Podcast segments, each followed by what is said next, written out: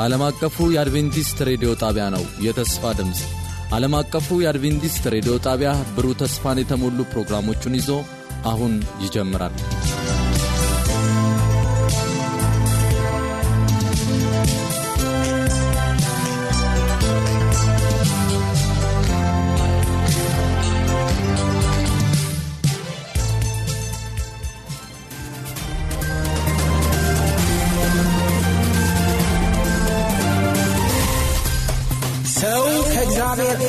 በሚወጣ ቃል ሁሉ እንጂ በእንጀራ ብቻ አይኖርም ተብሎ ተጽፏል።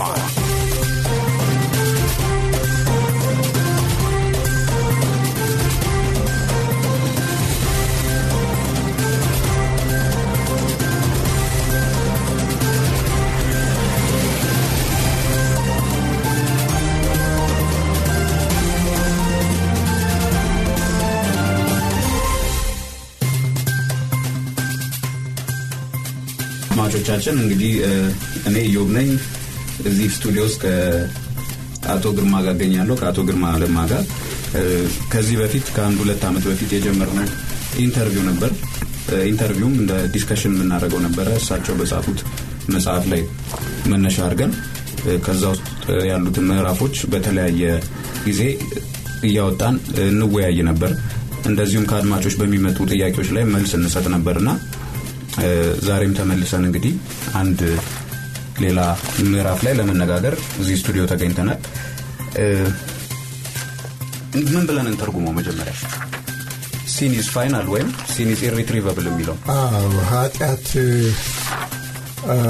ወደ ኋላ መቀልበስ አይችልም። አንዴ ስራ ከጀመረ አንድ ኃጢአት ከተሰራ ውጤቱ ሳይደርስ አይተውም፣ ያውም ሞት እና በዛ ምክንያት ነው ይህንን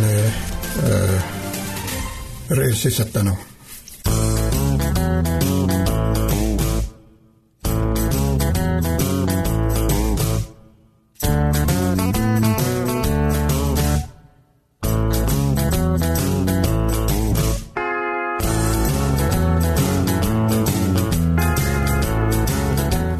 ልክ እንደ በሽታ መድኃኒት ወስደን ምን ብለን ወደ ነበርንበት የምንመለስበት ጉዳይ አይደለም። አንዴ ከሆነ መጨረሻ ነው። በዛ ላይ ደግሞ እንግዲህ ኃጢአት የተፈጠረ ነገር ሳይሆን የሁናቴ መግለጫ ነው። ኃጢአት የሚባል የሚነካ የሚታይ ነገር የለም። የአእምሮም ሁናቴ ነው ማለት በእንግሊዝኛ እንግዲህ መግባት ይፍን አንዳንድ ጊዜ ያስፈልገን አቲቲዩድ መልካም የሚባለው የማይጎዳ ነው። ክፉ የሚባለው ሕይወት የሚያጠፋ አካል የሚያጎድል ሰውን የሚያጎሳቆል ነገር ሁሉ ኃጢአት ነው ይባላል። በዛ ነው ማየት ያለብን እና የብዙ ሰዎች አስተያየት እግዚአብሔር የከለከለው ነገር አድርገው የሚያዩት። እግዚአብሔር ኃጢአትን አልከለከለም፣ አስጠነቀቀን። ኃጢአት የሚባል ነገር ሕይወት የሚያጠፋለ እንጂ ምርጫንም አብሮ ሰጥቷል። ምርጫ ምርጫ አለ። በይህ ምርጫ መጨረሻ ላይ በዮሐንስ 22 17 ላይ የወደደ ይላል የሕይወትን ውሃ በነፃ ይውሰድ። ሰው ይሄ ምርጫ የሚባለው ነገር ነፃ ነው። እግዚአብሔር አይጎተጉተንም። ክፉ ስንሰራ ለማጥፋት አይቸኩልም። ምክንያቱም ለኃጢአት መድኃኒት አዘጋጅቷል እና በዛ መሰረት ኃጢአትን እንደ መርዝ እንትን ማለት አለብን፣ ማራቅ አለብን ከኛ እንጂ ፍርሃት ውስጥ መግባት የለብንም። ኃጢአት በመስራታችንም ቅጣት የለም፣ ውጤት ግን አለ። ውጤት ግን አለ። ውጤት ግን አለ። ስለ እሱ ላወራ ነበር። አሁን የመጀመሪያው መስመር ላይ ምን ይላል? እንስሳትና ተፈጥሮ ራሱ በኃጢአት ማኒፕሌትድ ነው ይላል። ወይም ምንድን ነው ተነክቷል፣ ተነክቷል፣ ተበክሏልም ወይም ወደ ጥፋት። ምክንያቱም መጀመሪያ እግዚአብሔር ሲፈጥር ሁሉን ነገር በየቀኑ መልካም ሆነ መልካም ሆነ መልካም ሆነና በስድስተኛው ቀን የሰራውን ሁሉ አየና እጅግ መልካም ሆነ። የዚያን ጊዜ እንስሶች መበነካከስ፣ መበላለት የለም፣ ሞትም የለም። እንኳን እንስሶች ቅጠል እንኳን አይጠወልግም፣ አይቆረጥም ነበር። ሞት የሚባለው ክፋት ብለን የምናስበው ነገር እንዳለ አይኖርም ነበር። ከዚህ ከኃጢአት ባህሪ በኋላ የመጣ ነው። በኋላም የመጣው እግዚአብሔር ለቅጣት አይደለም ያን የመጣው የኃጢአት ውጤት ሁሉ ነገር መበላሸት ጀምራል። ብልሽት በአንድ ጊዜ የሚሆን ነገር ሳይሆን እየጨመረ የሚሄድና በመጨረሻ ላይ ሞት፣ ጥፋት፣ መሰበር፣ መጥፋትን የሚያመጣ ነው። ለዚህ አሁን የኃጢአት ራሱ የጥፋት ኃይሉ ራሱ እየጨመረ ነው የሚሄደው ማለት ነው። ከጊዜ ወደ ጊዜ አዳም ኃጢአት ከሰራበት አሁን እኛ እስካለንበት ጊዜ የኃጢአት የማጥፋት ኃይል ራሱ እየጨመረ ነው ማለት ነው። ይሄ consequence ወይም ምንድን ነው? ውጤት የምንለው ነገር። ውጤት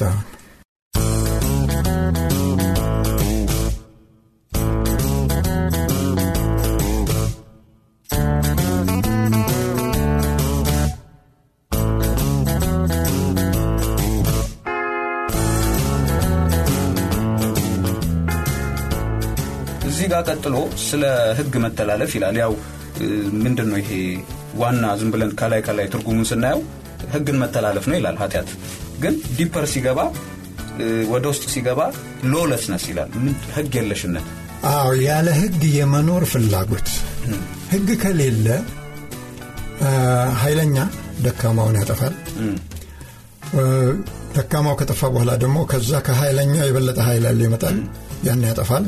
መጨረሻ የለውም መጨረሻ እንኳን ኃይለኛ ከሁሉ በላይ ሆኖ ሁለት ሰዎች ቀርተው አንዱን ቢገለው ይሄ ሰውዬ ወይ በሽታ ወይ አደጋ ወይ እርጅና ይገለዋል ማምለጥ አይችልም።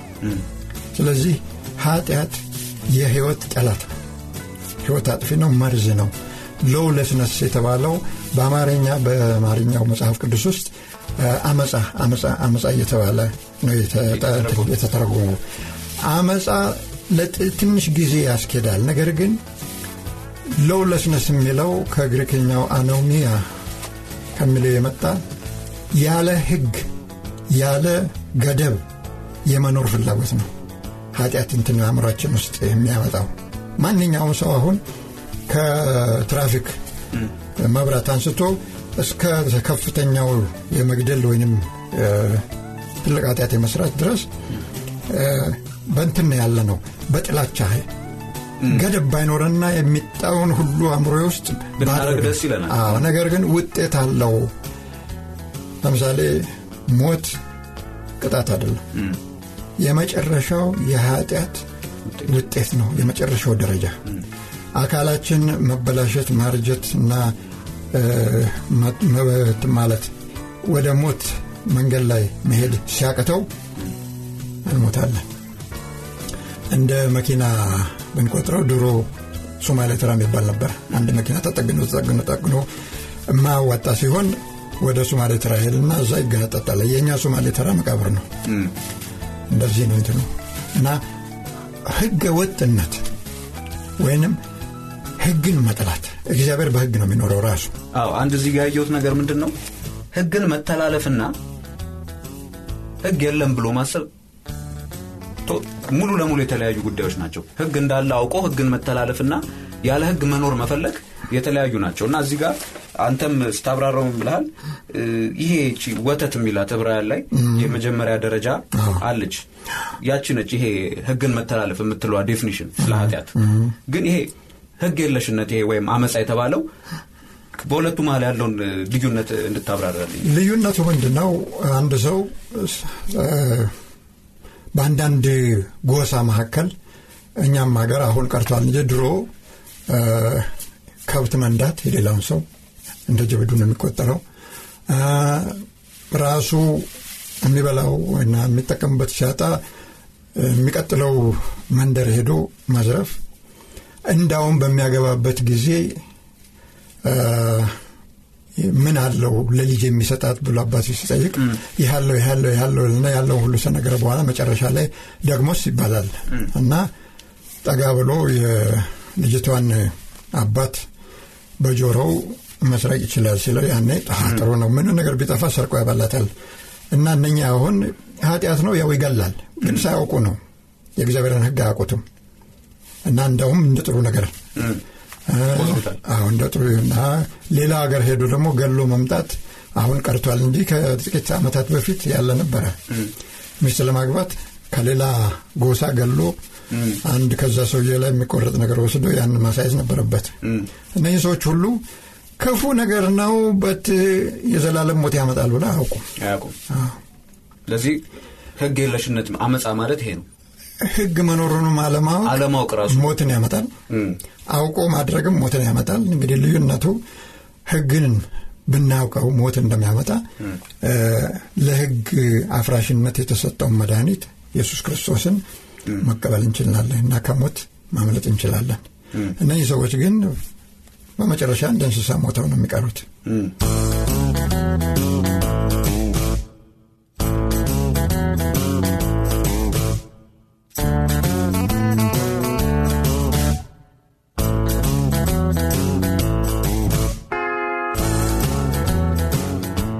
ስለዚህ ስለዚህ ስለ ህግ የለሽነት ወይ? ስለ አመፃ ስታወራ እዚህ ጋር ስለ ፍቅርም አውርተሃል አያይዘ opposite of love is in principle selfishness ብልሃል ስለ lawlessness ስታወራ ነው ያልከው እና የፍቅር ተቃራኒ ራስ ወዳድነት ነው ይላል። እና የእግዚአብሔርን ቃል በ meditative state ወይም በምንድን ነው? ከመንፈስ ቅዱስ ጋር በጸሎት መንፈስ እንበለውና ማጥናት ያስፈልጋል። ይህን ለመረዳት ብልሃልና እዚህ ጋር ምን ለማለት ነው እኛ በተፈጥሮ ያገኘ ነው የፍቅር ተቃራኒው ጥላቻ ነው። እግዚአብሔር ግን እንደዛ አይደለም። ያው ራስ ወዳድነት ነው መነሻዊ ኃጢአት። በእግዚአብሔር መንግሥት ወደፊትም መጀመሪያም ደግሞ አዳምን እንደፈጠራቸው ኃጢአት ከመስራታቸው በፊት እኔ እኔ ለእኔ የእኔ የሚባል ነገር አልነበረም። አንዱ ለሌላው ነበር የሚያስበው። ልክ ኃጢአት ሲሰሩ ሚስትየዋ ይቺ ከእኔ ጋር ትሆን ዘንድ የሰጠኝ ሴትዮ እሷ ሰጠችኝ፣ አጋለጣት። እሷ ደግሞ ይቺ እባቧ አንተ የፈጠርካት እሷ አታለለችኝ እና አሁን ራስን ለማዳን መጣ። ራስ ወዳድ ኢየሱስ ግን ራሱን አሳልፎ በመስጠት ምንነቱን አሳየን። የፍቅር ምንነት ክፉ ነገር ለመስራት ብቻ አይደለም፣ መልካሙንም ለሌላ መስራት እንደውም ለአንተ አታስብ እንጂ ለአንተ ሌላውን ያስባል። ideally እግዚአብሔር ያዘጋጀው መጀመሪያ እንደሱ ነበር። ወደፊትም እንደዛ ነው የሚሆነው። ለዚህ ሙሉ ለሙሉ እነዚህ concept ኦች ተቃራኒ ናቸው። ህግ የለሽነትና ራስ ወዳድነት በአንድ በኩል፣ ፍቅር በአንድ በኩል፣ ሁለቱንም በአንድ ቦታ ልናደርግ አንችልም። ሰዎችን ወዳለው እያለን ራስ ወዳድ ልንሆን አንችልም። ግን ምንድን ነው የሚያድነን? ይሄን እኛ ራስ ወዳድነት ኃጢአት መሆኑን ስናውቅና ስንረዳና እርግጠኛ ስንሆን የኢየሱስ ቅድስና ለእኛ ይቆጠራል። በኢየሱስ ስናምን መጀመሪያ የኃጢአት ስርየት ይሆነናል። አንደኛ ቆሮንቶስ ምዕራፍ አንድ ቁጥር 30 ላይ መጀመሪያ ድነት ወይንም ሳልቬሽን ኃጢአታችን ይሰረዛል። ከዛ በኋላ ደግሞ ቅድስና ያስፈልገናል። ምክንያቱም እግዚአብሔር መንግሥት ውስጥ ያለ ቅድስና መኖር አይቻልም። እንዳውም ዕብራውያን 1 29ን ስናይ እግዚአብሔር የሚባላ እሳት ነው ይላል። የሚባላው ኃጢአትንና ኃጢአት ያለበትን አእምሮ ነው እና ለዛ የኢየሱስ ይቆጠርልናል። እኛ ኃጢአት ነው ብለን ትንካልን። ሁለቱ ተደምረው ሳልቬሽን እግዚአብሔርን ፊት ማየት አይቻልም። 12 14 ብርሃን ላይ እንደሱ ይላል። አዎ ምንጠቅሳቸውን ጥቅሶች የማናንበት ምክንያት አለን። ያው የራሳችንን ጊዜ በደንብ ለመጠቀም ነው። የሚሰማን ሰው የእነዚህን ጥቅሶች እየሄደ ማንበብ ይችላል። እዚህ ላይ የምንናገረው ነገር ሙሉ ለሙሉ ከመጽሐፍ ቅዱስ ነው። በተቻለ መጠን ተጠንቅቀን ኦፒኒየን ወይም የራሳችንን አስተያየት ለማስወገድ እንሞክራለን። የምንናገረው ነገር እንዳለ ከመጽሐፍ ቅዱስ ነው። ማንም ሰው ጥያቄ ካለው እነዚህን ጥቅሶች አንብቦ ጥያቄ ሊልክልን ይችላል በስቱዲዮ ስልኮች።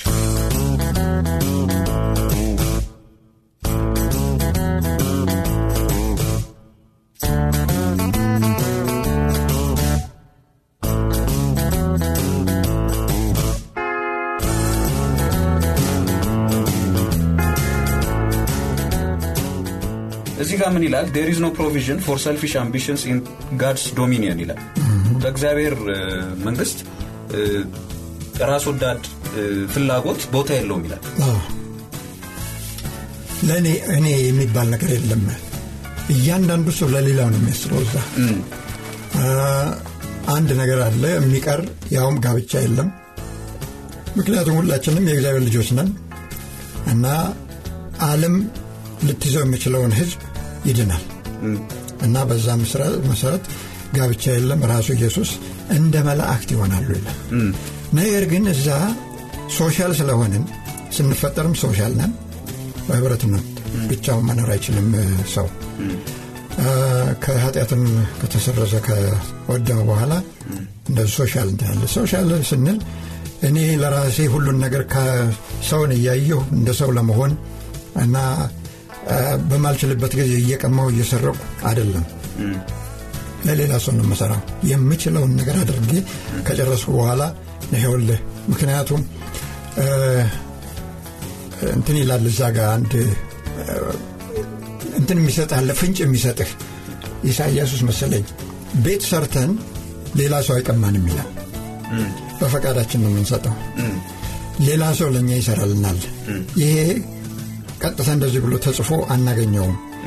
ግን ፍንጮች አሉ። ፍንጮችን በማየት ድምዳሜ እናደርጋለን። ወይም ኮንክሉዥን እናደርጋለን። ለዚህ ራስ ወዳድነት አሁን እዚህ ቲሙን ስናየው ስለ ኃጢአት ነው እያወራን ያለ ነው ግን አሁን ከኃጢአት ተነስተን ስለ ህግ የለሽነት ስለ አመፃ መተናል ስለ ራስ ወዳድነት መተናል ግን እዚህ ጋር ራስ የጠየቀው ጥያቄ አለ። እንዴት ነው ሰዎች እንዴት ነው የምንኖረው? የምንወዳቸውንስ እንዴት ስለ እነሱ እንዴት care ማድረግ እንችላለን ይላሉ ብልሃል selfish ካልሆነ በዚህ ምድር ላይ? አሁን እዚህ ምድር ላይ ያለውን ነገር ነው እያወራ አሁን ባለንበት immediate በእኛ ራሱ በሀገራችን ባለው ሁኔታ ቢዝነስ ውስጥ ብትሄድ በስራ ቦታም እንደዚሁም normal ም office ኦች ላይ ብትሄድ ምንም ብትሄድ selfishness ሊያውም promote ይደረጋል ወይም ይበረታታል። ራስ ወዳድ መሆን ነው አሁን ዘመኑ አይደለ? እና እንዴት ነው ይህን የምታስታርቀው? ምክንያቱም እዚህ ጋር ራሱን ጥያቄውን ጠይቀዋል የሰዎች በዚህ በምድር ሳሉ እና እንደዚህ ነው ሀሳባችን። በኋላ ግን ይሄ ይጠፋል። የሚጠፋበትን ምክንያት አዲስ አካል ነው የሚሰራል አሁን ይዘነው የምንኖር አካል ከአዳም ውድቀት ጀምሮ የመጣ ስለሆነ የአዳም ኃጢአት በእኛ ላይ እንትን አይኑረው እንጂ በአዳም ኃጢአት አንጠየቅም አንኮንንም የራሳችን ኃጢአት ይመጣል። ነገር ግን ይሄ የአዳም ኃጢአት ያመጣው እኔ ለእኔ ካልሰራሁ ሌላ ሰው አያደረግልኝም አሁን የምንናገረው አይዲየሉን ነው። ኢየሱስ የተናገረው ስጡ ይሰጣችኋል። ይሰጣችኋል ሲል ከእኛ ተርፎ ያለውን ብቻ አይደለም። እንዲያው ከእኛ የበለጠ need ያለው እንደሆነ ለእኔ ላርገው ያልኩትን እሱንም መስጠት አለብን። ይሄ እንግዲህ ideal ኡ ነው። እዚህ ጋር ነው እኔም ጥያቄ ነው። የምናደርገው ሲተርፈን ነው ወይስ ለራሳችን ያለውን ለራሳችን ያለውን ነው ማንም ጥያቄው። ማንም አያረግም ለራሱ ያለውን። እግዚአብሔር ግን ልጁን ሲሰጥ ትርፍ ነገር አይደለም የሰጠን። ምክንያቱም ካነጋገሩ ነው የምናየው። ዮሐንስ 3 16 ላይ ዓለምን እንዲሁ ያለ ምክንያት ወዷልና አንድ ልጁን ተብሎ በአማርኛ የተባለው the one and only ማለት መተኪያ የሌለውን እሱ ነው። እሱ ነው የሰጠን። ብዙ ጊዜ ሰዎች አሁን ትንሽ divert ማድረግ አለብን ትንሽ ወደ ጎን መሄድ አለብን። ተመልሶ ተነስቶ የለም ወይ ኢየሱስ? ወደ ሰማይ አርጎ የለም የት ያለ የሰጠው ይላሉ። ብዙ ጊዜ የሚጠየቅ ጥያቄ ቅርብ የሆነ ከሆነ ከሶስት ቀን በኋላ የሚነሳ ከሆነ ሊያውም ይሄ እንደ እንትን ነው ነው የሚሉት ሊያውም። ይሄ ብዙ ጊዜ ከ atheist ኦች ጋር ስንነጋገር ይሄ ወይም ሃይማኖት institutionalized የሆነ ሃይማኖት ከማይከተሉ ሰዎች ጋር ስንነጋገር ምን ይላሉ? ይሄ ሊያውም trick ነው። ከሶስት ቀን በኋላ እንደምነሳ ካወቅኩ እኔ መሞታለሁ ይላል ሰው እንግዲህ እግዚአብሔርን የምናውቀው በጣም በጣም በጣም ከተገለጸው እንኳን ትንሿን ነው። ያልተገለጸውማ እሱ በኋላ አውቃለሁ ይላል ጳውሎስ። አሁን በከፊል አውቃለሁ በኋላ ግን እኔ ራሴ እንደታወቁ በእግዚአብሔር እንደዛ አውቃለሁ ይላል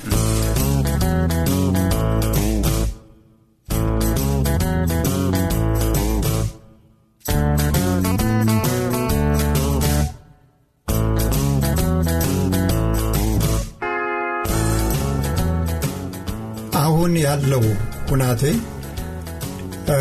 ኢየሱስን ሲሰጥ ለምሳሌ ሮሜ 832 ላይ ለአንድ ልጁ ያልራራ ተብሏል። ይሄ እንትን የሚል ነው እንደው ሊጠቀሙበት የማይገባ ቃል ነው። መራራት ሌላ ጉዳይ ነው። መሳሳት ነው ያለው ያልሳሳ። he who did not spare his own son እንግዲህ በጣም እንትን ቢኖራቸው ነው እኮ ቅርበት ቢኖራቸውን አብና ኢየሱስ እና ለራሱ ሊጠብቀው የሚፈልገውን ልጁን ነው አሳልፎ የሰጠን። እኛም እንደዛ እንድንሆን የተረፈውን አይደለም። አሁን ወደዛ ተመልሰን እየመጣ ነው። ሙሉ ለሙሉ ነው የሰጠው። ሰጠ። ታዲያ በሶስተኛ ቀን ወሰደው። የስ በሶስተኛው ቀን ተነሳ ምክንያቱም ኃጢአት ስላልሳ ከሙታን በተነሳበትና ወደ ሰማይ ባረገበት ይሄ ስጋ መብላት አለበት መልበስ አለበት። ያ መለኮት አብሮት አለ እንጂ ተዋህዶ የሚለው ሀሳብ ትክክለኛ ነው። መለኮት ሰው አልሆነም ሰው መለኮት አልሆነም። ይሄኛው ሰውየው ግን የጌታ ራትን ያቋቋሙ ዕለት ጽዋን አነሳና እንኮ ከዚህ ጠጡ ይልና ከእናንተ ጋር በአባቴ ቤት በአዲስ እስከጠጣው ድረስ ከዛሬ ጀምሮ አልቀምሰውም ይላል። አትሚንስ እዛ ይበላል። አሁንም እየበላ ነው ኢየሱስ። ለምን? ስጋችን መብላት አለበት። ይሄ መለኮትነቱን አስተወው መለኮትነቱ አብሮ እያለ የእሱን ትቶ ልክ እንደ ሰው ነው የሚኖረው አሁን። መለኮትነቱ የራሱ ነው ዘላለማዊ ነው። ነገር ግን ይሄ አካሉ መብላት አለበት። የሚያስደንቀው ነገር ደግሞ ስናይ መጽሐፍ ቅዱስ ውስጥ በሰማይና በምድር ስልጣን ሁሉንን የተሰጠኝ ይላል ኢየሱስ። አሁን ኢየሱስ ክርስቶስ ዝቅ አርጎ ራሱን ከአብ ጋር እኩልነትን እንደ ጨብጦ እምቢ አለቅም ማለት ሳይሆን ትቶሱን ሰው ሆነና በሰው መልክ የመጨረሻውን ህይወቱን የመጨረሻውን ሰጠ። now ይህ ሰውዬ በቲቶ ማን በጢሞቴዎስ ምዕራፍ ሁለት ላይ ሰው የሆነው ኢየሱስ ይላል። አይደለም። ሰው የሆነው ሳይሆን ሰውየው ነው የሚለው። ግሪክኛውን የሚያውቁ ሰዎች የሰጡትን comment ሳይ the man Christ Jesus ሰው ሆነ። ሆኖ ነው። ይሄ ሰው የሆነው ኢየሱስ በሰማይና በምድር ስልጣን በሙሉ ተሰጥቶኛል ይላል። ማቴዎስ 28 18 ላይ። በጣም አስገራሚ ነው። ኢየሱስ ሰው መሆኑ መሞትን አስቻለው። ለምንድን ነው ሰው የሆነው ብለው የሚጠይቁና መልስ የሚያጡ ሰዎች አሉ። መለኮት አይሞትም። የህይወት ምንጭ ነው።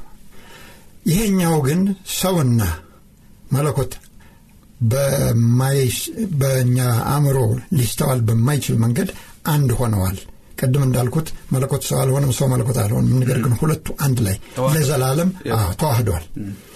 እና በዚህ መልክ መሞት ይችላል። ለምን? ህይወቱ የራሱ ነው። መፈተንም ይችላል። መፈተን ስለሚችል ነው ሰይጣን የፈተነው። ተርቧል። አንቀላፍቷል። አዝኖ አልቅሷል። እኛ የምንሆነውን ሆኗል? ሁሉን ነገር ሆኗል እና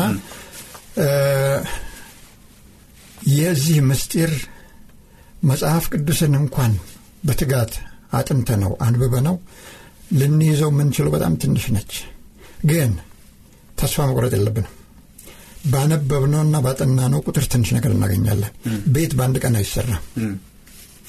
ስለዚህ ሁል ጊዜ መሰረት መጣል በመሰረቱ ላይ መገንባት ላይ ሲደርስ ጣራው መሰራት ሁሉ ነገር እና ያንን ስናደርግ ህይወታችን መጨረሻም ሊመጣ ይችላል። ከዛ በላይ አያስፈልገንም። መሆን ያለበት ምንድን ነው ኢየሱስ ክርስቶስ በእኔ ቦታ ሞቷል።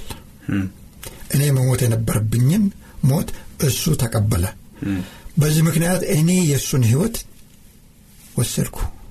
መሞት የነበረብኝ ለዘላለም ሞች መቅረት የነበረብኝ። መሞት እንዲችል ሰው ሆነ? በእኛ ቦታ ሞተ? በሶስተኛ ቀን ደግሞ የተነሳው ቅድም እንዳልከው ኃጢአት አልሰራ አልሰራ ኃጢአት ቢሰራ ኖሮ ሞቶ መቅረት ነበር። ለራሱ መሞት ነበረበት። ምክንያቱም የኃጢአት ዋጋ ሞት ነው። ሞት ነው ይላል። እና ይሄ መለኮት ነው ምናምን አይልም። ሰውየው ኢየሱስ የማርያም ልጅ ይሞት ነበረ ለራሱ ኃጢአት። ነገር ግን አሁን ለእኛ ኃጢአት ሞተ መነሳት ነበረበት በዛ ምክንያቱም ኃጢአት የሰራች ነፍስ እሷ ትሞታለች። አንድ ክፋት አልተገኘበትም የለበትም። ሕዝቅኤል 18 አራት ላይ ያቺ ኃጢአት የሰራች ነች የምትሞት ይላል። ነገር ግን አሁን ያቺ ኃጢአት ያልሰራችው ለኃጢአተኛው መሞት ቻለች። በመለኮትነቱ ምክንያት በዘላለማዊነቱ ምክንያት እና ከላይ ጀምረን ስናወራ የነበረው ስለ ሰልፊሽነስ ስለ ራስ ወዳድነት ስለ ህግ የለሽነት እነዚህ እንዳሉ ነገሮች በውስጡ አልነበሩ ፈተናው ነበረ። ፈተናው ነበር።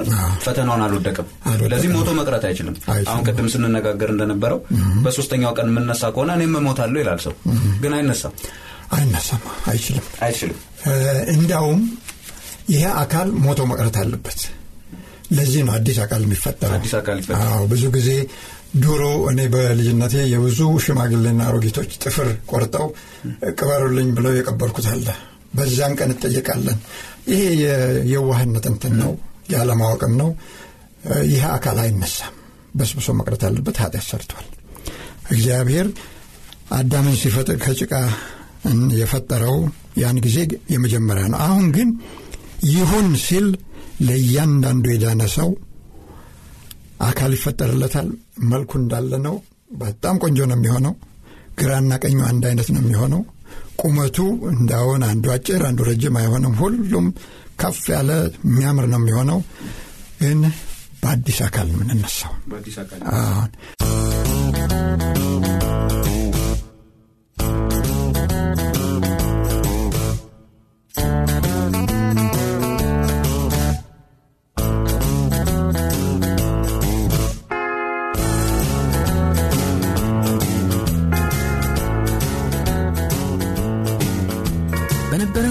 እንደተባረካችሁ ተስፋ እናደርጋለን። ቀጣዩን ክፍል ሳምንት ይዘን እንደምንቀርብ ቃል እንገባለን። ለሚኖራችሁ ማንኛውም አስተያየት የስልክ መስመራችንን 0115511199 የውስጥ መስመር 242 ወይም 243ን የመልእክት ሳጥን ቁጥራችንን ዓለም አቀፍ አድቬንቲስት ሬዲዮ የፖስታ ሳጥን ቁጥር 145 አዲስ አበባ በማለት ደውሉልን፣ ጻፉልን ስንል ልናስተናግዳችሁ በደስታ በመጠባበቅ ነው። ጌታ ኢየሱስ ይባርካችሁ።